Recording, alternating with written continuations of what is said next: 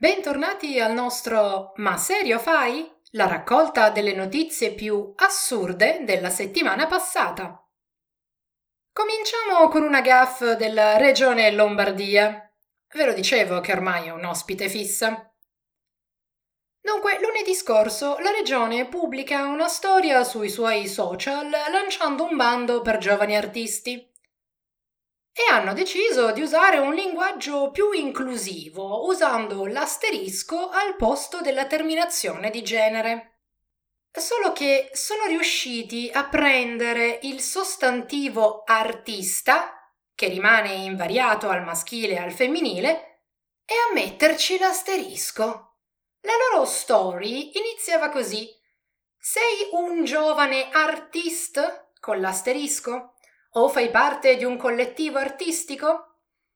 Ecco, questi cultori della lingua italiana mettono l'asterisco nel solo sostantivo che non cambia la vocale finale.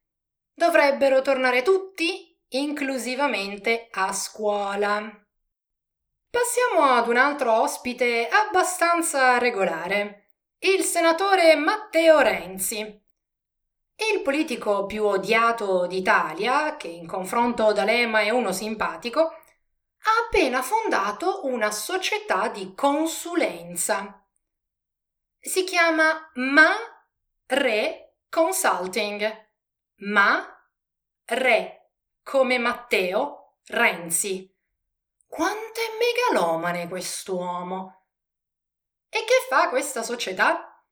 Beh, secondo lo statuto depositato ufficialmente si occupa di consulenza, assistenza, prestazione di servizi, svolgimenti di analisi, studi e ricerche dirette alle imprese o a favore delle stesse o di enti soggetti e in servizi in genere in materia di strategia aziendale e industriale, operazioni straordinarie quali, a titolo esemplificativo e non esaustivo, acquisizioni e fusioni.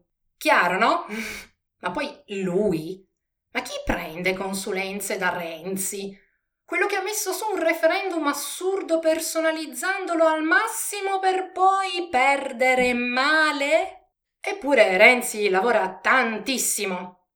Non in Italia, non per l'Italia, più per Bin Salman e la Royal Commission for Alula, facendo parte del loro advisory board. Alula è il progetto del regime saudita, la vetrina lucente da vendere agli occhi del mondo, una città completamente verde ed ecosostenibile in Arabia Saudita, appunto. Peccato che sull'advisory board ci sia zero, zero trasparenza e sia quindi impossibile sapere che competenze e compiti abbia Renzi e quanto venga pagato lui, senatore in carica, da un governo, pardon, da un regime dittatoriale straniero. Di solito si parla, sai, di porte girevoli, no? I politici che perdono la poltrona a Montecitorio, ma che poi ne trovano un'altra, in qualche partecipata, in qualche ente pubblico, in qualche controllata, o viceversa, che dal mondo dell'imprenditoria, delle banche, di varie professioni si entra in politica senza mai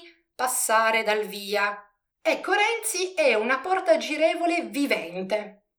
Cioè è ancora senatore, ma si è già creato barra trovato un'altra bella poltrona al caldo per quando finalmente lascerà la politica.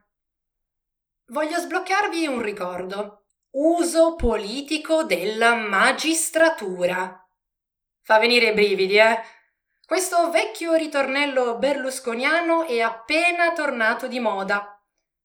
Ai primi di maggio le commissioni giustizia e affari costituzionali della Camera discuteranno l'istituzione di una commissione d'inchiesta proprio sull'uso politico della magistratura. Secondo voi da chi viene sta bella proposta?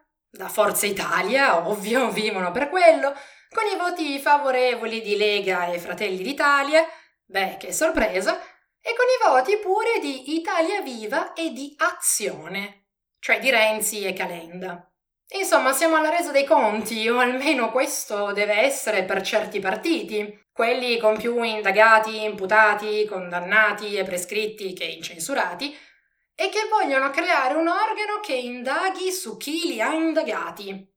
Insomma, prepariamoci ad un altro festival della retorica assurdo garantista prossimamente su tutti i talk. E per questo Ma serio fai? È tutto! Non perdetevi il prossimo episodio di Democrazia Portami Via.